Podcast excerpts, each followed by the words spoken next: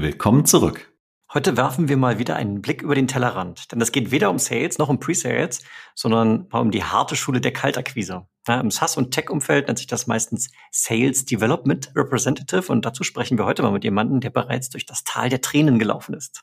Konkret diskutieren wir, brauchen wir eigentlich noch SDAs? Spoiler Alert, natürlich brauchen wir das. Genau.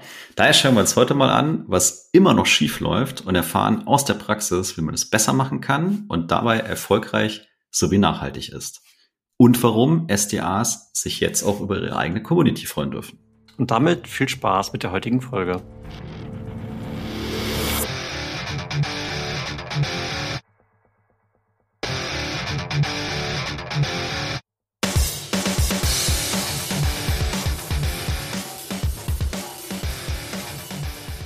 Sales Excellence, dein Podcast für Software B2B Vertrieb und Pre-Sales. Ich bin Tim, Sales Engineer bei Seismic. Ich bin Jan, Pre-Sales Leader bei der SAP und damit ein ganz herzliches Willkommen zu einer neuen Folge. Liebe Hörerinnen, lieber Hörer, dieser Podcast ist ein Hobbyprojekt. Wir freuen uns daher über jede Unterstützung. Schau gerne mal in die Show Notes. Dort findest du nämlich einen Link zu unserem Buch, Die sechs Wege zum effektiven Sales Engineer. Wir danken dir dafür. Unser heutiger Gast ist Mitgründerin von SDRs of Germany, ist selber SDR bei Salesloft und äh, verkauft auch mal aus Spaß und nebenbei Luftreiniger. Er wohnt in London und boxt in der Freizeit. Herzlich willkommen, Matthias Schaper. Hallo Tim, hallo Jan. Es freut mich hier zu sein heute. Grüß dich. Wichtigste Frage zuerst. Du wohnst ja in London. Sagen denn die Engländer eigentlich immer Shaper oder? Ja, äh, tatsächlich sagen die immer Matthias Shaper, was ich ganz schlimm finde. Matthias Shaper. Es geht wirklich überhaupt gar nicht. Aber das sage ich Ihnen immer gleich direkt zum Anfang. Sehr gut. Hilft das Boxen. Wir haben, wir haben ja jetzt gelernt, ähm, du bist SDR, hast dort auch die, die Community gegründet, da werden wir sicherlich später noch mal ein bisschen drauf eingehen. Und ich würde direkt mal in, diesen, in diese Rollendiskussion mal eintauchen mit einem konkreten Beispiel, gerade heute tatsächlich auf LinkedIn entdeckt. Ich werde mal kurz diesen LinkedIn-Post knapp zusammenfassen und ich glaube, das ist ein super Einstieg auch in das Gespräch. Ne? Also auch für unsere Hörenden, äh, vielleicht mal, ich habe es auch in die Shownotes dann gepackt, Chris Walker auf LinkedIn. Wirklich äh, mal empfehlenswert, dem, dem zu folgen. Und der hat heute einen Post gemacht, in der, ich fasse ihn mal knapp zusammen. Ne? Er sagt sowas wie, okay, ich habe mal hier ein Experiment gemacht, 60 Tage, und habe mal bei 10 Companies auf Request a Demo gedrückt. So. Und er hat mit zehn SDRs also ein Touchpoint gehabt und drei davon hat er sich äh, schon, hat er dann weg angestellt und hat gesagt, habe ich keine Lust, äh, mit denen zu sprechen, weil es irgendwie schwierig war, den Termin zu finden. Das heißt, er hat am Ende sieben Meetings gemacht. Diese Meetings waren dann tatsächlich auch mit SDRs von SaaS-Companies. Sechs von diesen sieben Calls waren für ihn unangenehm, weil er nicht Antworten auf einfache Fragen bekommen hat und er außerdem auch nicht eine Demo sehen konnte, obwohl er ja auf Request a Demo gedrückt hat. Und ähm, er hatte eher so das Gefühl, dass irgendwelche unnötigen Qualifizierungsfragen ihm gestellt wurden. Das heißt, er hat dann also von sechs von sieben von diesen Prozessen hat dann abgebrochen. Und sein Fazit war jetzt, okay, es ist einfach Zeit, irgendwie diesen Prozess zu verändern. Unternehmen verlieren Kunden, weil dieser Prozess einfach nicht käuferzentrisch ist. Und er sagt, hey, es ist 2022, you don't need an SDR to qualify. Wir, brauchen, wir brauchen keine SDRs zum Qualifizieren, wenn der Decision Maker, also der Entscheidungsträger, eben äh, an einer Company rantritt und sagt, hallo, ich will kaufen.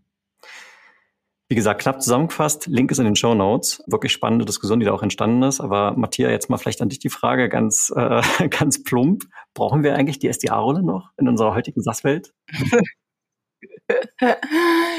ja, ich meine, ich, ich glaube, das ist ein schwieriges Thema. Ne? Also da gibt es so viele, so viele Faktoren, die, die da mit reinspielen. Ich mag den Chris und ich finde, der sagt auch immer sehr, sehr gute, provokante Punkte, wo ich auch immer dort sitze und denke mir so, hm, okay, was, was stimmt davon jetzt? Und, und das bringt mich auch immer selbst zum Reflektieren. Ich glaube, in dem Fall ist es eine, eine schwierige Aussage, weil ich glaube, es geht in dem Fall nicht um die Rolle des SDAs generell und um den Prozess, sondern um wie trainieren wir die SDAs und wie stellen, wie stellen wir die SDAs auf. Denn wenn die SDAs alle einen High-Level super guten Call gemacht hätten, dann hätte er diese Aussage wahrscheinlich nicht getroffen. Ne? Also ich glaube, es geht da weniger um, ist ein SDA jetzt nötig oder nicht, sondern wir brauchen gute SDRs, die diese, die diese ersten Calls gut machen können, damit sich der, damit sich der Käufer eben nicht so fühlt. Und dann muss er sich diese Frage auch nicht stellen. Und das gibt es gerade auf dem deutschen Markt einfach nicht so viel. Und, und da kann ich auch die, die Frustration von ganz vielen Menschen, die da sich fühlen, als würden sie in ein Interview gehen und ähm, dann fragt der SDR ein paar Fragen und im nächsten Call fragt der AI wieder genau die gleichen Fragen, weil auch das Handover zwischen dem SDR und dem AI überhaupt gar nicht äh, gut ausgebildet ist und gut aufgefasst ist. Das sind, glaube ich, generelle Fragen, die man sich stellen muss, wenn man ein SDA ausbildet und wenn man ein SDA-Team aufbaut. Zweifelt für mich jetzt aber nicht die, das, die SDA-Daseinsberechtigung an, sondern eher, wie die SDAs sind und wie die ausgebildet sind. Jetzt fällt mir gerade auf, vielleicht ähm, noch ein bisschen Kontext auch zu diesem Akronym SDR, nur mal ganz kurz, also Sales Development Representative. Wir haben ja bei unseren Hörenden sehr viele Sales Engineers und vielleicht auch mal den einen oder anderen Seller mit dabei, ähm, aber vielleicht kennt der der eine oder andere vielleicht gar nicht dieses Akronym. Also mal doof gesagt, ich glaube, auf Deutsch würde man sagen, der Vertriebsinnendienst, ja? also die Leute, die die Code Calls machen, die äh, den Erstkontakt herstellen, die vielleicht, und das war jetzt auch dieses Szenario von dem Chris äh, Post, ne, dieses Inbound-Szenario, also ein Kunde sagt, hallo, hier bin ich, ich möchte gerne potenziell etwas kaufen. So, das sind, also das ist die Rolle, um, um die es heute ja auch gehen soll mit dir. Eine Sache, ich gehe total mit, was du sagst. Ne? Ähm, wir können gleich mal über Ausbildung und Training und Coaching von SDR sprechen und wo es da vielleicht auch Baustellen hier bei uns, insbesondere in Deutschland, gibt. Äh, ein anderer Punkt, der mir auch kam, als ich diesen Post gelesen habe, war, also er ist ja Geschäftsführer von seiner Company, der Chris, ne? Refine Labs. Und klar, er hat jetzt da auf Requested Demo gedrückt. Ich glaube, behaupte aber, dass dieses Szenario nicht so ähm, repräsentativ ist. Also ich sehe es ja als Sales Engineer, als Individual Contributor, wann, was, was für Deals kommen bei uns in die Opportunity rein, das sehe ich seit fünf bis zehn Jahren, äh, dass da mal ein Geschäftsführer auf die Requested Demo Knopf drückt, also das habe ich, glaube ich, noch nie erlebt. Ja. Darum bin ich auch skeptisch gegenüber dieser Aussage. Ja, also ich meine, ich mache gar kein Inbound mehr, ehrlich gesagt. Also ich, ich, ich beschäftige mich gar nicht mit Inbound-Leads. Ich glaube, ganz oft dieses Problem von, vom schlechten Inbound passiert dann, wenn SDRs Inbound und Outbound machen. Ich finde, in den meisten Unternehmen, wo ich sehe, okay, das SDR-Team ist gut aufgestellt und es läuft gut, die unterteilen das in einmal Inbound-SDRs, die in Marketing reporten und einmal Outbound-SDRs, die in Sales reporten und alles Outbound-mäßige machen ich weiß noch, ich, also früher habe ich auch, in meinem ersten Job habe ich auch Inbound und Outbound gemacht. Und als ich dann zu Salesforce gewechselt habe und gehört habe, ich soll nur noch Outbound machen, hatte ich kurz ein bisschen Schiss und dachte, oh Gott, jetzt muss ich, ähm, jetzt muss ich wirklich das alles selber generieren, ne? Und kann mich nicht auf ähm, hoffentlich einen guten Inbound-Monat verlassen. Insofern hatte ich kurz Angst, aber man muss sagen, wenn man das Ganze aufteilt und wenn man sich nur auf die Skills fokussiert, die man im Outbound braucht oder die man im, im Inbound braucht, weil das sind schon mal auch einfach unterschiedliche Skills und man muss auch unterschiedliches Wissen haben, wenn man jetzt einen Inbound-Call macht, als wenn man, wenn man Outbound macht. Und ähm, was wollte ich dazu sagen? Dazu wollte ich sagen, dass Inbound einfach andere Skills braucht und ähm, dass man das, dass man die dort einfach gut ausbilden muss und ähm, denen auch mehr Knowledge und mehr Capabilities geben muss, als wenn man äh, Outbound macht. Das sind einfach zwei verschiedene Jobs auch im, im Endeffekt. Du hast ja gerade einen guten Punkt gesagt. Ne? Ähm, man will sich jetzt als als du in dieser Hybridrolle warst und Inbound und Outbound gleichzeitig gemacht hast, ist es natürlich super, umso mehr Inbound reinkommt, weil es für deine persönlichen Targets natürlich toll ist. Ne? Du hast ja deine Zielvorgaben, ne? typischerweise Anzahl von Meetings und vielleicht sowas wie, keine Ahnung, Opportunity ist qualifiziert und kann jetzt dem, dem Field Sales übergeben werden. Ne? Das sind ja so die Metriken, die man da so sieht. Und doch irgendwie ist es in der Realität so, dass immer mal wieder Opportunities durchkommen, wo man sagt, irgendwie ist es doch nicht so richtig handfest, ne? Nicht, nicht die richtige, nicht der, eben nicht der Entscheidungsträger, sondern vielleicht einfach nur so jemand, der mal bei zehn Anbietern auf Request a Demo gedrückt hat, ne? um mal bei dem Beispiel zu bleiben, der einfach mal so sich ein bisschen informiert und vielleicht auch gar kein Budget hat und so weiter, ne? Also, ähm, wenn ich jetzt ganz böse bin, eigentlich unqualifizierter Blödsinn, ganz oft.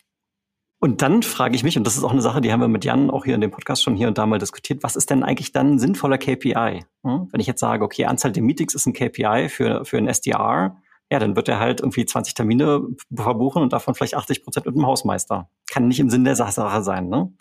Was hast du in der Vergangenheit und vielleicht auch bei Salesloft, was, was, was siehst du für sinnvolle KPIs für SDRs, die tatsächlich auch dazu führen, dass die Qualität in der Pipeline stimmt.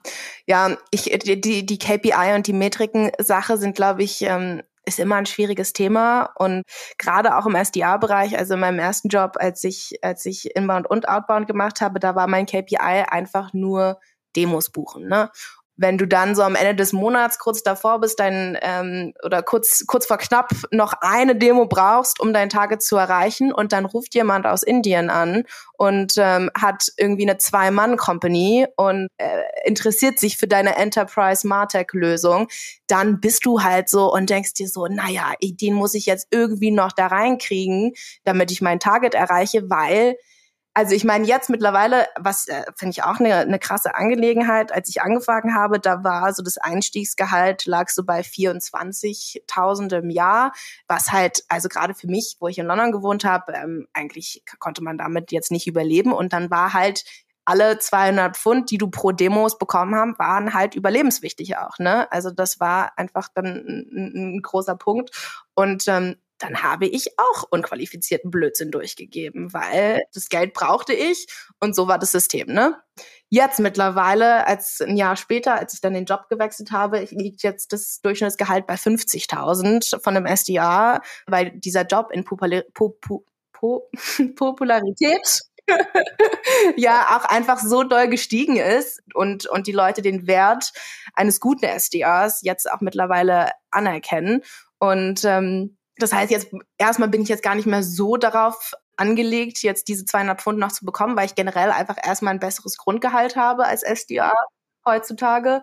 Und als Metrik mit dem, was ich jetzt ähm, echt eine, eine gute Lösung finde, was wir auch bei SalesLoft jetzt haben, ist, dass wir an Opportunities praktisch gemessen werden und nicht an nur Demos slash Meetings gebucht. Das heißt, ich kriege praktisch eine, ich buche eine Opportunity, ich, also ich mache, ich gehe durch meinen normalen Sales-Prozess durch, ich buche ein Meeting mit mit einem Prospect und ähm, qualifiziere ihn so erstmal vor. Und wenn ich dann denke, okay, der geht jetzt in eine Demo und mein Sales Manager wird da drin eine Opportunity sehen, je nachdem, also bei uns ist es innerhalb der nächsten drei Wochen müssen Next Steps festgelegt werden. Es, ich muss sagen, bei ist es schon ganz schön, ganz schön hart. Also theoretisch ist es fast so, ähm, wir, wir sollen dann in drei Wochen die, die das DocuSign rübersenden und er ist gleich schon Kunde. Also manchmal denke ich so ein bisschen zu hart ähm, bei uns an, an, an Qualifizierung auch im Vergleich zu wie viele Opportunities wir dann wirklich auch am, am Ende des Monats einbuchen müssen. Aber es sorgt halt dafür, dass wir uns dreimal überlegen, ob wir den Lead jetzt durchgeben zu der Demo oder erst vielleicht in zwei Monaten, wenn er dann auch wirklich ready ist, weil wir auch selber daran denken, okay, was passiert jetzt des Weiteren, nach dieser Demo mit diesem Lied und nicht darauf gepolt, einfach nur schnell die Demo einzubuchen und dann haben wir unser Target erreicht und dann interessiert es uns ja nicht mehr. Ne? Und das gepaart mit einem Prozentsatz von der Opportunity, also ich glaube, wir kriegen drei 3,5 Prozent oder so von jedem Deal, auch der von uns abgeschlossen wird, was natürlich dann auch nochmal motiviert, einen guten Lead durchzubringen und der, der, der schnell abgeschlossen wird, weil wir eben auch an dem, an dem Gewinn beteiligt sind und nicht nur einfach nur an der Demo, die gemacht werden. Also ich glaube, wenn man sich so ein bisschen auch darüber Gedanken macht als, als Sales Leader, wenn man die Metriken setzt, den SDA nicht nur in dieser, in dieser ersten Phase praktisch festzuhalten, weil dann bestehen, glaube ich, die Chancen auch ganz, die sind dann auch ganz hoch, dass der SDA auch nur bis dorthin denkt und bis nur die, bis zu der Demo denkt. Aber wenn du ihn involvierst in diesem gesamten Sales Cycle und, äh, und ihn bemisst an Opportunities und nicht einfach nur an irgendwelchen Demos, die er bucht, dann, dann, dann ändert sich natürlich auch die Motivation und, und die Qualität der Sachen, die wir durchqualifizieren. Ne? Wer entscheidet, ob es eine Opportunity wird? Das macht bei uns der, der Sales Manager. Ah ja, okay. Genau, also der sagt praktisch nach der Demo, sagt er, okay, das, ähm, da habe ich jetzt das Gefühl, das kann jetzt im nächsten Monat gut werden, die sind interessiert, das und das, die sind, was weiß ich, bei Salesforce ist die sind, die haben Salesforce, eine gute CRM, mit dem wir uns ähm, anbinden und solche Sachen und da besteht jetzt ein Value, dass wir den abschließen oder der Sales Manager sagt halt, du Matthias, die musst du aber noch, da, da musst du noch mal dran, da musst du noch mal irgendwie den vielleicht in zwei Monaten schreiben, wenn die dieses andere Projekt, von dem sie geredet haben, fertig haben oder connecte dich mal mit deren, mit deren ähm, End-User und spreche mal mit denen und baue so ein bisschen einen Overall Business Case auf und dann mache ich das auch. Ne? Also das sagt praktisch der Sales Manager am Ende. Ja, hier auch ganz viele, ganz viele Parallelen. Ne? So wie ich das jetzt verstehe, musst du vielleicht sogar, also ich weiß nicht, ob die Formulierung mit dir resoniert. Ähm, wir werden es gleich merken. Du musst vielleicht deine, deine Lead so ein bisschen auch in die Organisation verkaufen und sagen, schau mal hier, was ich gefunden habe, in Anführungszeichen. Das ist ein Deal, von dem ich glaube, da könntet ihr wirklich erfolgreich mit sein. Und da wiederum sehe ich die Parallele auch ganz klar zu dem Sales Engineering, weil wir, ich sag mal, manchmal den Anspruch haben, dass unsere Seller nicht einfach nur sagen, hey Tim, hier mach mal jetzt eine Demo nächsten Dienstag, sondern wir haben den Anspruch, sag mir mal, warum es jetzt sinnvoll ist, äh, mit diesem Deal noch noch mehr Zeit zu verbringen. Ne? Das ist jetzt irgendwie im Prinzip dieselbe Situation, nur einmal weiter hintergelagert innerhalb der Vertriebspipeline, um die Qualität irgendwie, ja, um die Qualität zu sichern.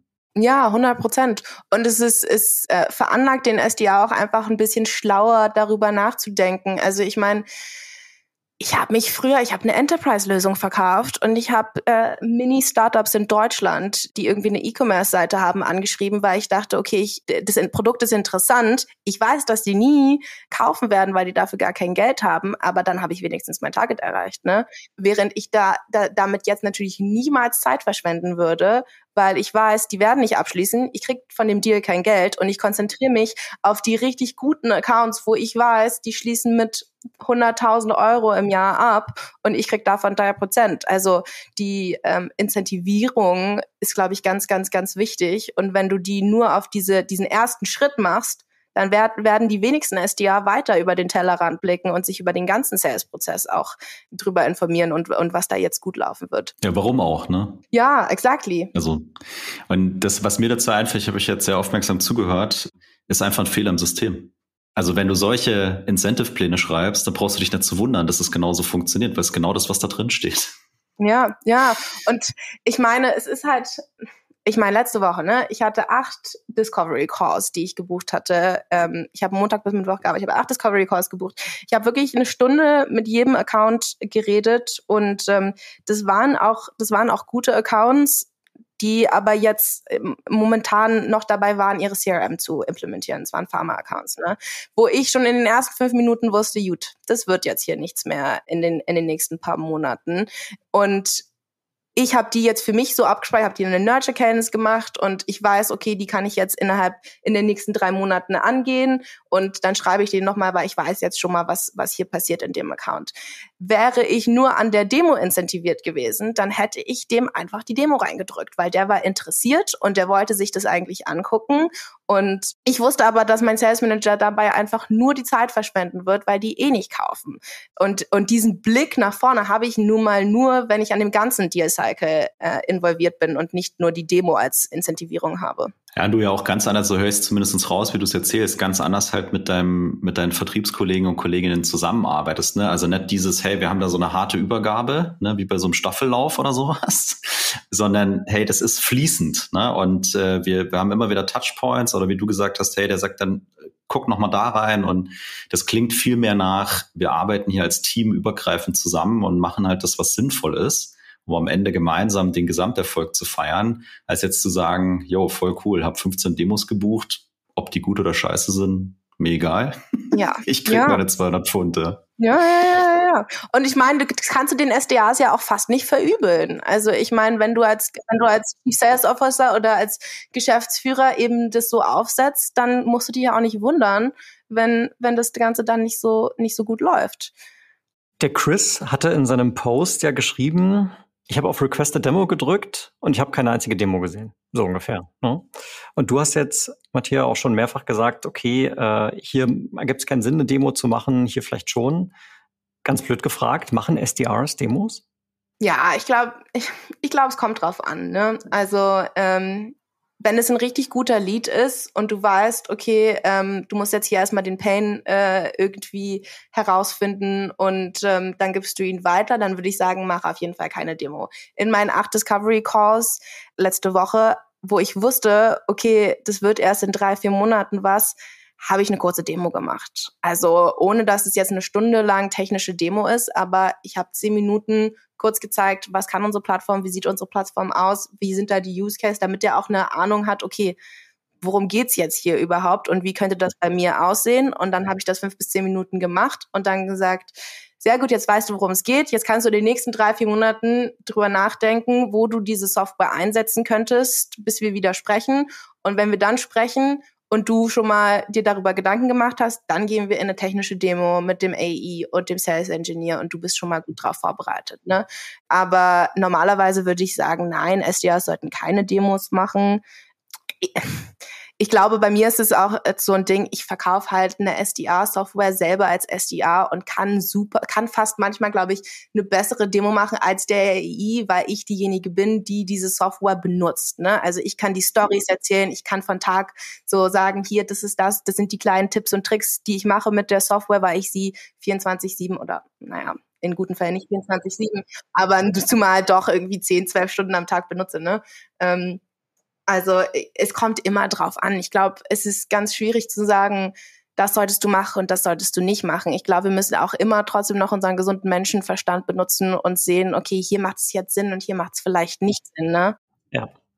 Also was ich wirklich sehr charmant finde von dem, was du gerade gesagt hast. Du hast jetzt also also kein One Size Fits All, ne, offensichtlich. Und äh, du hast gesagt, das Prospect, der Prospect, der näher daran ist, eine Kaufentscheidung zu treffen, da zeigst du weniger eine Demo als bei einem Prospect, der noch ganz am Anfang von dieser Reise steht. Ne? Also praktisch, du zeigst eher dort eine Demo, wo es noch darum geht, das Problembewusstsein überhaupt zu schärfen das finde ich extrem spannend, weil ich glaube, dass es ganz vielen Fällen eher andersrum ist. Ne? Ja, die sind ja schon ready to buy. Wir müssen jetzt unbedingt eine Demo machen. Ne? Und da hast du jetzt aber gesagt, äh, finde ich sehr gut. Nee, lass mal noch mehr bitte über die Pain Points sprechen und lass das nochmal herausarbeiten, weil wir sind uns eigentlich schon darüber beide im Klaren, was diese Problemstellung ist. Ich muss dir jetzt keine Demo zeigen, damit du verstehst, was wir überhaupt treiben.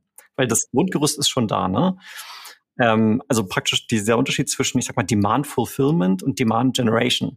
Ja. Und bei dem einen machst du eben noch Demand Generation, weil der noch gar nicht weiß, worum geht's hier eigentlich. Und da hilft vielleicht auch mal eine Demo, auch wenn es nur kurz ist. Ja, total. Also ich meine, wenn jemand, wenn jemand jetzt in Sales-Verfall als Sales Engagement, wenn der schon richtig weiß, okay, so sollte, so stelle ich mir eine Sales Engagement Plattform vor und das sind die Probleme, die ich damit lösen möchte und all so eine Sachen, dann, dann, dann muss ich dem jetzt keine Demo geben, weil der weiß schon ungefähr, wie sowas aussehen möchte und dann so aussehen soll und dann kitzle ich einfach nur heraus, was er für Business Objectives damit hat oder ob er damit Geld sparen möchte oder damit Geld machen möchte. Ne? Während jemand, dem ich dieses, dieses Thema, was wir, was, was wir lösen, jetzt erst gerade in einem 15 Minuten Call irgendwie beibringe, der braucht vielleicht mehr Visuals, um sich das auch vorzustellen. Ähm, weil ich meine, ganz oft, also Sales Engagement generell ist ja auch noch nicht so ein Ding in Deutschland. Da, da muss man auch erstmal ein bisschen den, den, den Prospect vielleicht manchmal so ein bisschen educaten, was, was, was das geht. Und das geht halt visual irgendwie besser als, als nicht. Und wenn jemand zu mir kommt und sagt, er kennt sich überhaupt gar nicht mit Sales Engagement aus, dann ähm, wird der nicht ready to buy sein in den nächsten zwei Wochen, sondern muss sich erstmal mit dem Thema beschäftigen und, und was man damit machen kann. Ne? Ja. Du hast jetzt vorhin eingangs gesagt, dass du glaubst, dass eine der Problemstellungen, nochmal zugrunde liegend von dem Chris, äh, Chris Walker Post, dass die Ausbildung von SDRs nicht da ist, wo sie sein sollte, es vielleicht an Coaching, Training, Enablement unter Umständen irgendwie mangelt. Woran machst du das fest? Jetzt mal den Chris Walker Post mal ausgeklammert. Ähm, hatten wir auch schon im Vorgespräch mal diskutiert, dass das deine Beobachtung ist. Was sind die Ursachen dafür? Ja, also ich meine, ich mache das daran fest, an meiner eigenen Erfahrung, äh, frisch aus der Uni irgendwie ähm, 2020 und bin so in diesen SDA-Rolle gefallen, hatte überhaupt gar keine Ahnung, was man damit jetzt macht und, und was meine Aufgaben sind und, und auch, auch was die Software macht und wie ein Business in Real Life funktioniert. Ich meine, ich habe zwar Business studiert, aber das ist ja dann nochmal komplett anders, wenn man dann im Real Life in einem Business sitzt und Business-Probleme löst. Und da hatte ich eine Woche Training und äh, da wurde mir gesagt, naja, mach mal irgendwie Sorry I missed you in die, in die Subject Line und damit kriegst du Opens und solche Sachen. Und mir wurde wirklich nichts beigebracht. Und dann habe ich genauso wie wir da, das, äh, ich glaube, der Jan oder der Tim hat es vorhin kurz gesagt, diesen Fragenkatalog, da habe ich dann zehn Fragen bekommen, die ich in so einem, in so einem Inbound-Meeting fragen soll und wo ich die Antworten zu bekommen soll. Und let's go. Naja, und dann war das halt die, die ersten paar Monate so, dass wir, gerade wenn ich einen Inbound bekommen habe, habe ich mich da hingesetzt, hatte meine zehn Fragen, habe die abgefragt und dann sind die Leute wahrscheinlich aus meinem Termin rausgegangen und haben sich gedacht, was für ein Shit hier.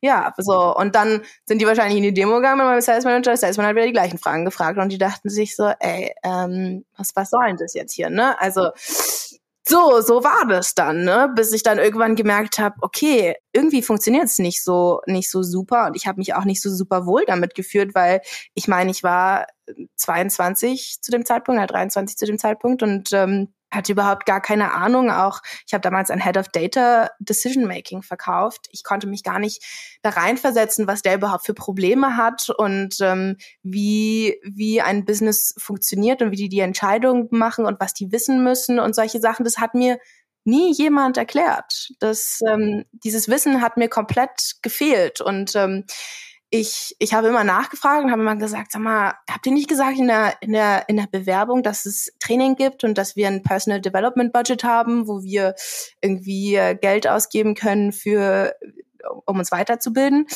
Und davon war dann ganz schnell nicht mehr die Rede. Und ähm, da hat dann keiner, wollte keiner da rein investieren, was für mich total komisch war. Und ich glaube, das ist so ein, so ein Phänomen, so gerade mal, was weiß ich, 50 Millionen Series A, Series B, Series C investiert und jetzt wollen wir ganz viele Deals und ganz viele Opportunities und hiren einfach 30 SDRs, ohne denen die richtige Software zur Seite zu stellen und ohne die richtig auszubilden, weil man einfach hofft, okay, naja, wenn ich 30 SDRs einbaue, ähm, dann machen die neuen Opportunities im Monat und so ist die Businessrechnung, ne?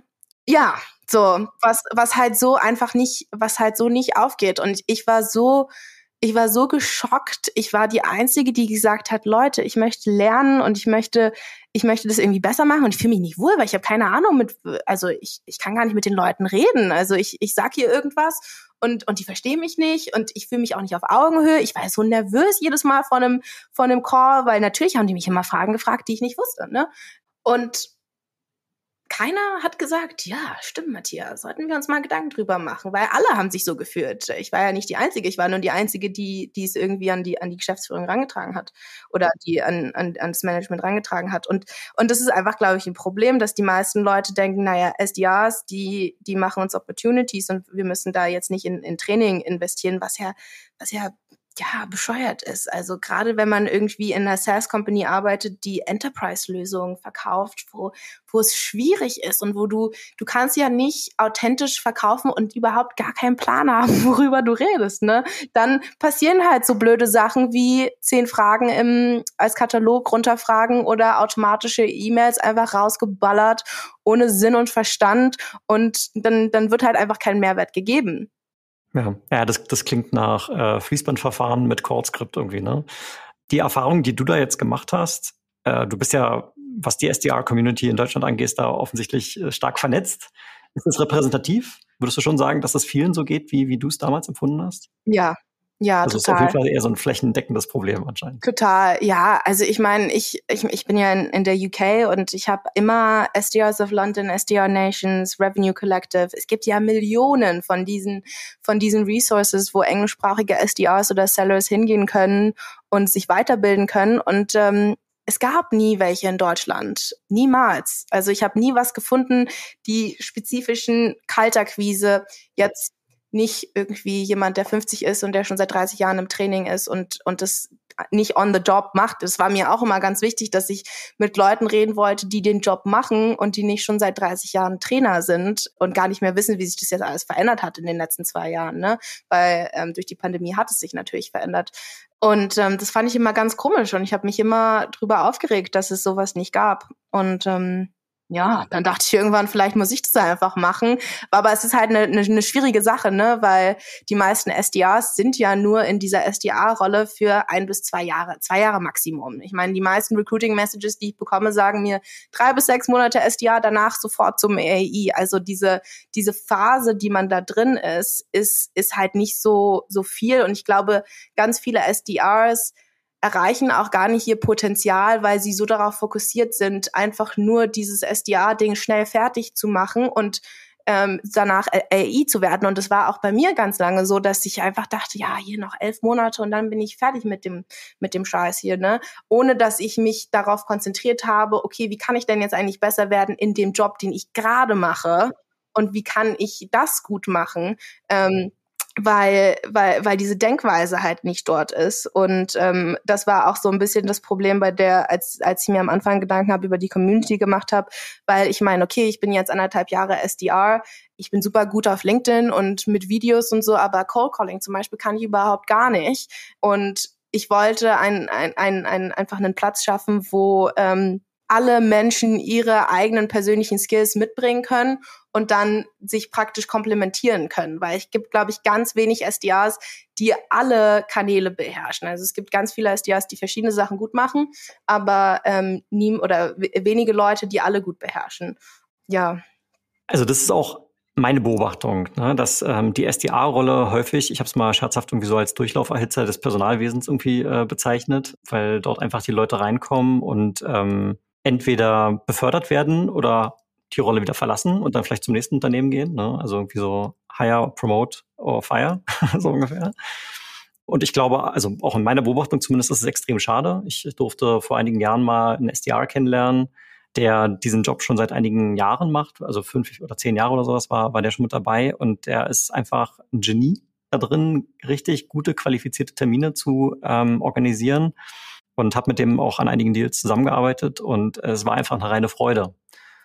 Und der hat einfach Spaß daran gehabt und hat gar nicht gesagt, ich habe nicht den Anspruch, hier der AE zu werden. Ich habe keine Lust auf irgendwelche Forecast, Pipeline Calls oder whatever. Ich habe hier meine Ziele, fünf Meetings im Monat und die hat er einfach rausgeknallt und das war super. Und äh, von daher sehe ich da genauso wie du, dass da irgendwie eine Menge auf der, auf der Strecke bleibt. Und jetzt kommt mal die andere Seite.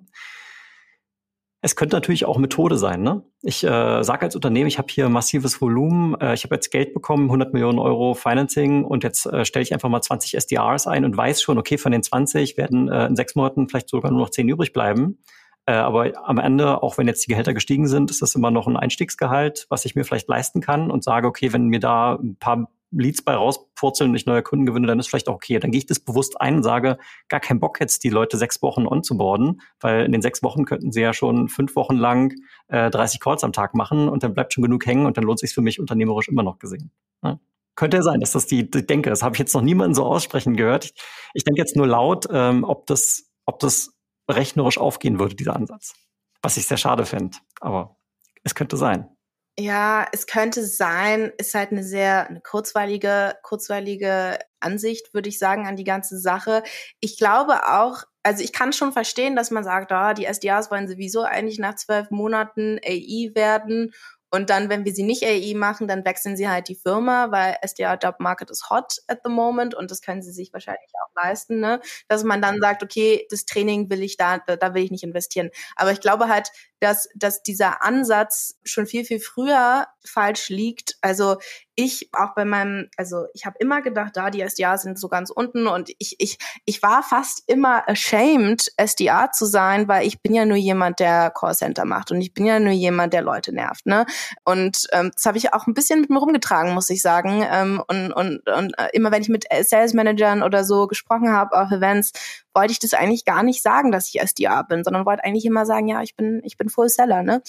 Und als ich bei Salesloft angefangen habe, war das ein ganz anderes Ding. Also bei uns bei Salesloft werden die SDRs so gefeiert und die sind so gleichwertig wie die Sales Manager, dass, dass wir schon alleine von uns selber total proud sind und, und, und froh sind, SDRs zu sein, weil uns keiner anguckt und denkt, ja, ihr seid ja nur die kleinen SDRs. Und, und das Krasse ist, dass das so ein, eine Auswirkung hat auf, auch auf die Performance von den SDRs. Wenn du die SDRs mental das Gefühl gibst, hey, du bist hier nur ein Callcenter und du bist hier der, der ganz kleine Fisch im Becken, die werden sich nicht die werden nicht eine Community aufmachen in, in, in deiner Brand. Die werden nicht außerordentliche Sachen machen, um dein, um deine Firma weiterzubringen. Ne?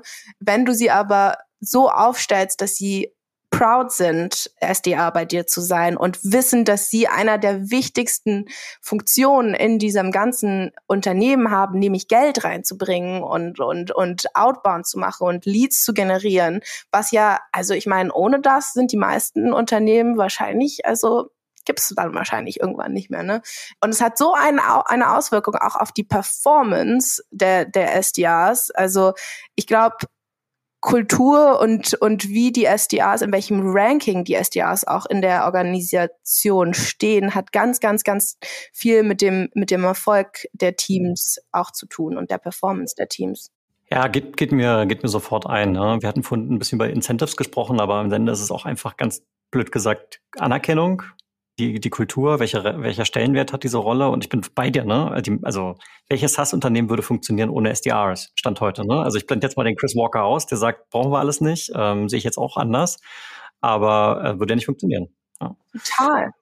Total. Also ich finde es auch krass, so wie die, wie, wie die Sellers dann gefeiert werden ähm, wenn sie einen Deal abschließen und alle vergessen, hey, die, dieser Deal kam durch, weil der SDA 30 Mal angerufen hat. Ne? Also wir haben letzte Woche einen 2 Millionen Deal ARR abgeschlossen den wir niemals abgeschlossen hätte, wenn unser Outbound SDA die nicht kontaktiert hätte. Und ähm, bei uns wurde der SDA genauso gefeiert wie der Sales Manager, weil ohne den SDA hätte es diesen Deal nicht gegeben.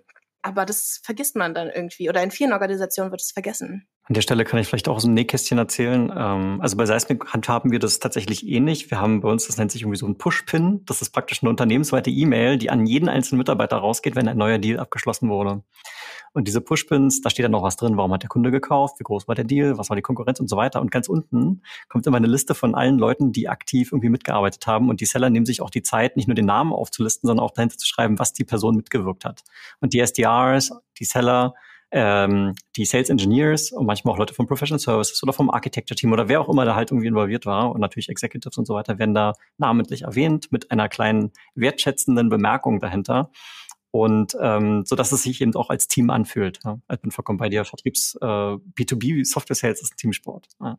Ja, total wichtig. Ich meine, stell dir mal vor, der SDR-Job ist einer der undankbarsten Jobs ever. Du kriegst 95% Nein und 95% Fuck off. Und nur 5% ähm, der Male sagt jemand, ja, geile E-Mail, lass mal ein Meeting machen. Ne? Und den Job musst du erstmal machen und mental so stark sein, das zu machen. Und wenn du dann zwei Millionen Euro einbuchst für das Unternehmen und das vergisst, dass du so hart dafür gearbeitet hast und 130.000 No's und Fuck-Offs bekommen hast, bevor du diesen Deal eingebucht hast, dann hast du danach ja keine Motivation mehr, das zu machen. Ne? Danach denkst du dir, ja, na, wenn ich hier keine Anerkennung dafür bekomme für die harte Arbeit, dann ähm, kann ich denen auch schön die unqualifizierten Leads rübergeben und die sollen sich mal mit den mit den Kack-Demos beschäftigen und ihre Zeit verschwenden. Ne? Also ich meine, full cycle at the end of the day. Also der Jan guckt gerade so, als wollte er was sagen, äh, bevor ich jetzt hier ins, ins nächste, letzte Thema einspringe. Ja, ich höre wieder zwei Sachen. Ne? Zum einen halt, also bau das System halt vernünftig auf. Also so, dass das möglich ist, weil das hat für mich ganz viel mit, wie baue ich das System und äh, wie verhält sich auch die Führung zu tun. Ne? Und dann habe ich den Raum, damit so eine Kultur auch mal entstehen kann. Und das Zweite, was du jetzt gesagt hast, also wenn der, wenn dann zwei Millionen Deal geclosed wurde, gehe ich davon aus, dass der SCA da auch ordentlich äh, was, was absahen konnte. Aber du sagst, das, was hängen bleibt, ist gar nicht die Kohle. Das, was hängen bleibt, ist, wie in dem Fall mit mir umgegangen wird und ob ich in dieser E-Mail stehe und ob der Seller und der Sales Manager anerkennt, dass ich einen super wertvollen Beitrag geleistet habe. Und das ist eigentlich so, das ist der Schlüssel. Ne? Ich, also bin ich nämlich auch, das Geld ist natürlich cool und das nimmt auch jeder gerne mit.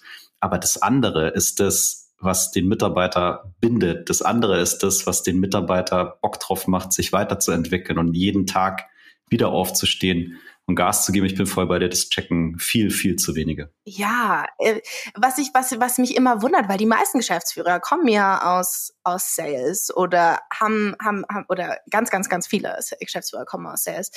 Und irgendwann passiert so ein Disconnect, wenn sie selber Employees haben und, und sie vergessen, dass das einer der größten Motivationen ist sowas zu machen. Ich meine, ich, ich freue mich so darauf, wenn jedes Mal, wenn ich eine Opportunity einbuche oder wenn ich mein Target erreiche, weil ich weiß, okay, ich krieg die Anerkennung dafür und der Channel geht crazy, weil ich habe mein Target erreicht und weißt du, und das, und dieses Gefühl ist ja auch ein bisschen, fast ein bisschen addictive, ne? Und dann will ich das auch im nächsten Monat wieder haben. Und wenn ich es dann nicht habe, dann ist es ein bisschen doof, aber dann stelle ich mich extra mehr an, weil ich weiß, ich werde ich werd gewertschätzt in diesem Unternehmen und ich krieg die Anerkennung.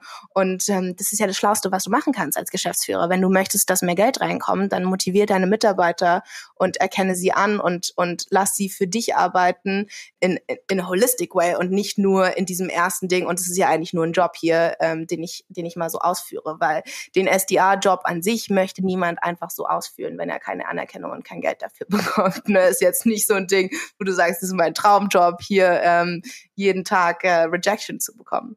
Ich würde gerne unser gemeinsames Gespräch mit ganz konkreten Handlungsempfehlungen abschließen. Und vielleicht ganz kurz dazu, um den Kontext mal ähm, zu liefern, worauf ich hinaus möchte. Wir haben im Vorgespräch uns unterhalten, du hast gesagt, hey, Tim, LinkedIn wird immer größer, auch in Deutschland. Äh, du bist jetzt ein typischer Entscheidungsträger in irgendeinem deutschen Mittelstandskonzern. Du hast eine wahnsinnige Zahl gesagt. Wie viele E-Mails bekommt ihr am Tag oder wie viele LinkedIn-Messages? 127, was ich auch sehr krass fand, ja. Also unglaublich. So, ne?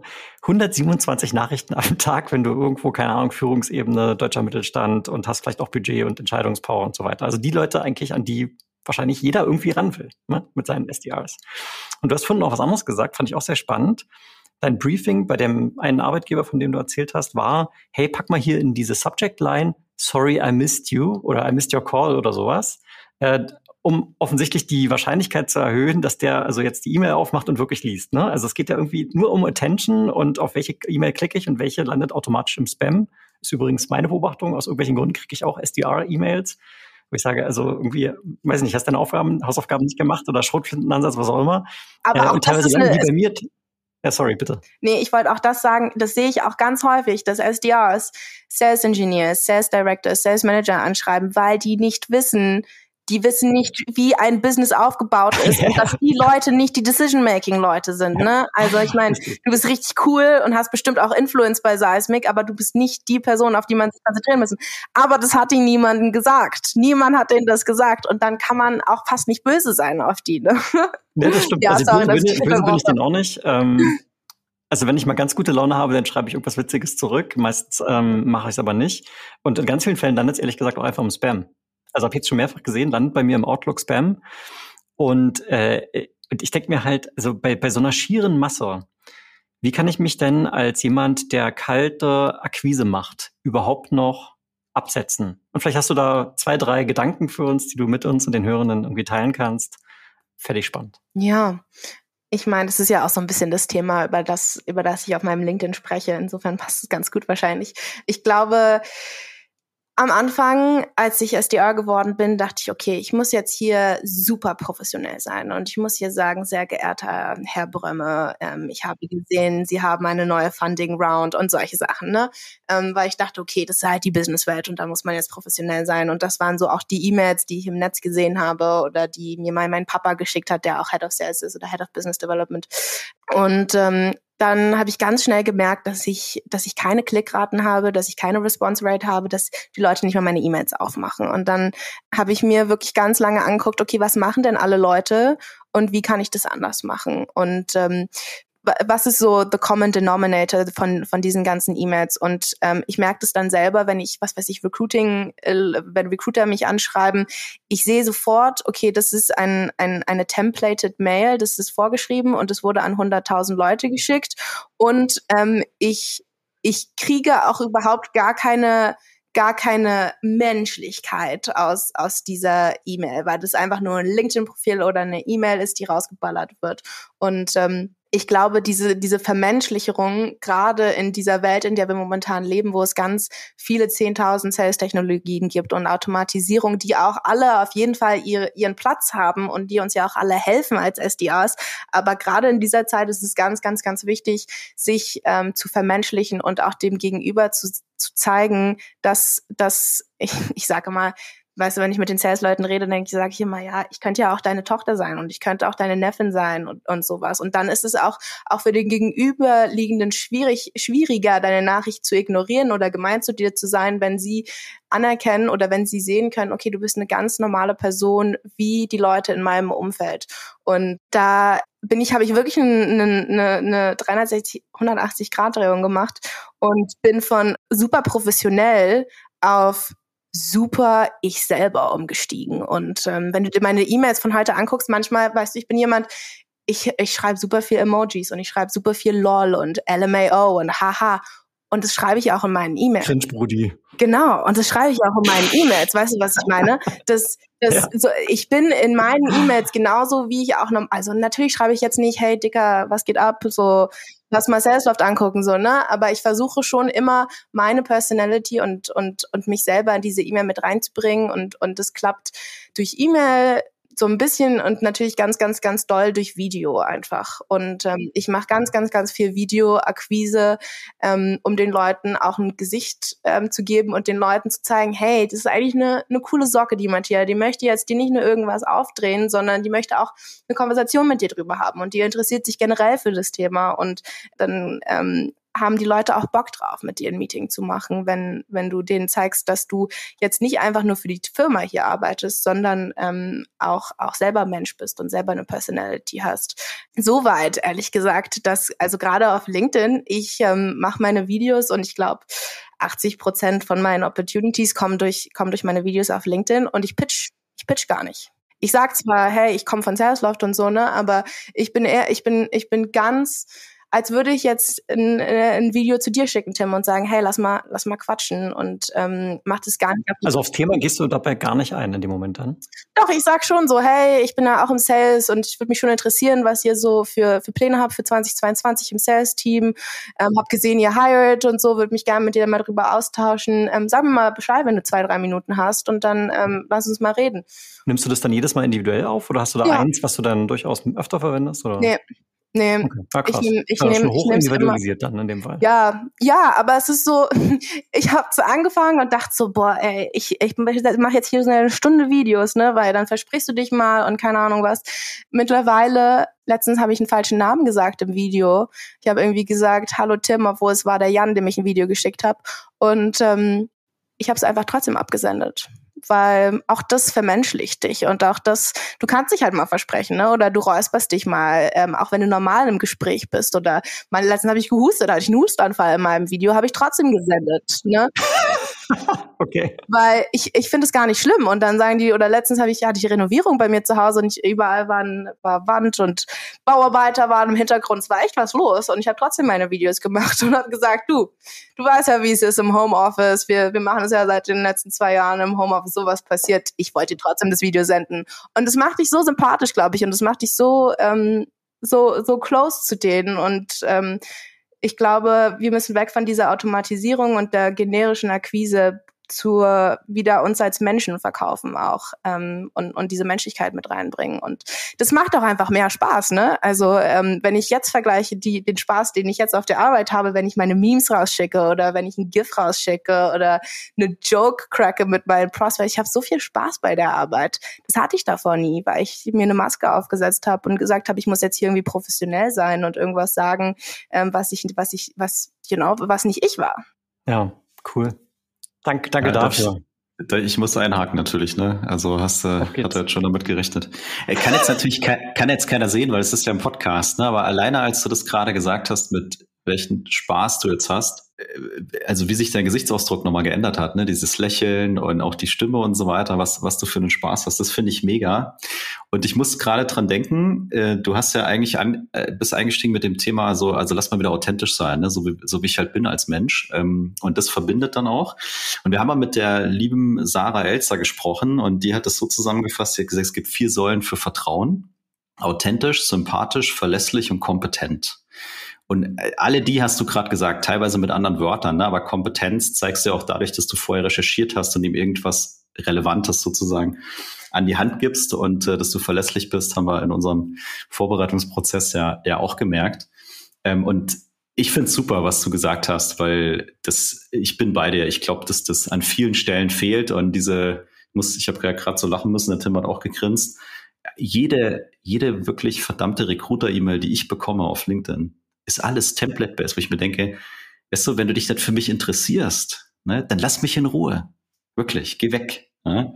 Dann kann ich, kann ich total nachempfinden, finde ich, finde ich richtig, richtig schön. Ja, und ich meine, es ist ja auch so eine Sache, ich antworte wirklich auf jede Recruiter-Message, wo ich sehe, der hat sich auch nur zehn Sekunden mit meinem, mit meinem Profil ähm, beschäftigt. Wenn ich aber weiß, der hat zero Sekunden an mich gedacht und diese Nachricht einfach nur rausnimmt, dann denke ich auch ganz ehrlich, der hat vielleicht auch keine Antwort verdient. Und genauso musst du das auch als SDA dann sehen. Ähm, eh, wenn ich eine, eine generische E-Mail an 30.000 Leute rausschicke, für die ich mich jetzt im Vorrein nicht so richtig interessiert habe, dann muss ich auch keine Antwort erwarten. Also ich meine, das gilt, das gilt vice versa, ne?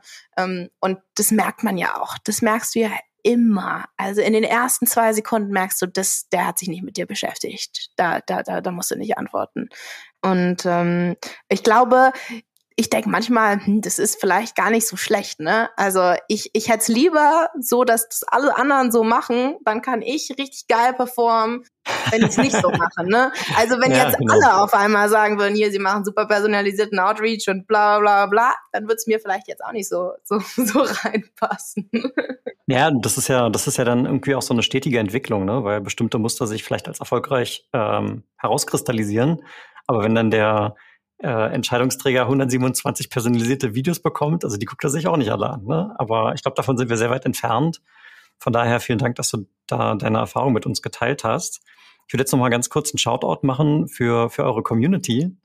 Ihr habt ja SDRs of Germany gegründet. Äh, zu dritt seid ihr, wenn ich es richtig verstanden habe, und habt dort im Prinzip ein Forum gegründet, wo sich äh, Vertriebsindienstler, ganz deutsches Wort, äh, zusammentreffen dürfen, sich austauschen. Ihr macht regelmäßig Re Webinare, ähm, habt da auch eine Community mit Anmeldung und so weiter, also auch irgendwie so ein geschützter Raum für Menschen in dieser Rolle.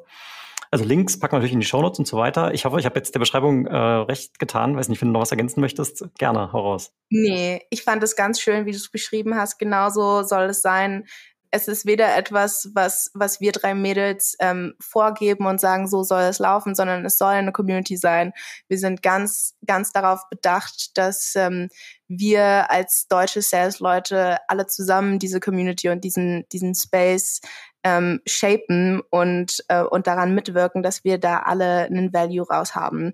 Ähm, insofern kommt gerne rein, meldet euch an, schreibt mir auf LinkedIn, ähm, wenn ihr eine coole Idee habt für etwas, was ihr noch vermisst. Wenn ihr sagt, hier, dafür hätte ich gerne noch mal eine Session, schreibt uns das und wir, wir setzen das um oder, oder du wirst die Möglichkeit haben, das selber umzusetzen, wenn du selbst irgendein Thema hast, was du gerne an Mann bringen wirst.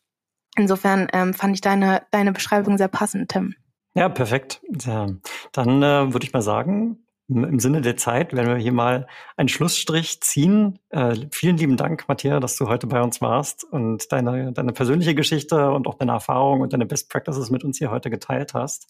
Fand ich richtig stark. Ich hoffe, wir konnten auch einen kleinen Beitrag damit dafür leisten, ähm, Verständnis für die Rolle auch hier in Deutschland ein bisschen zu schärfen. Vielleicht ja auch mal von Rollen, die so links und rechts nebeneinander sitzen. Ne? Ich glaube, unsere äh, Großteil unserer Hörerschaft ist dann doch eher im Sales und im Sales Engineering. Ich glaube, über die Touchpoints, da könnte man auch nochmal eine eigene Folge machen, vielleicht ein Folgethema, wenn, wenn du Lust hast. Ähm, auf jeden Fall vielen lieben Dank, dass du da warst. Danke, Matthias. Es war mir eine große Freude. Danke dir. Das waren für dich Jan und Tim im Sales Excellence Podcast. Das ist dein Podcast für Software, B2B-Vertrieb und Pre-Sales. Wenn du mit uns in Kontakt treten möchtest, auch dort findest du Links in der Show Notes oder natürlich auf LinkedIn. Schön, dass du wieder mit dabei warst und bis zum nächsten Mal. Ciao, ciao. Bye, bye.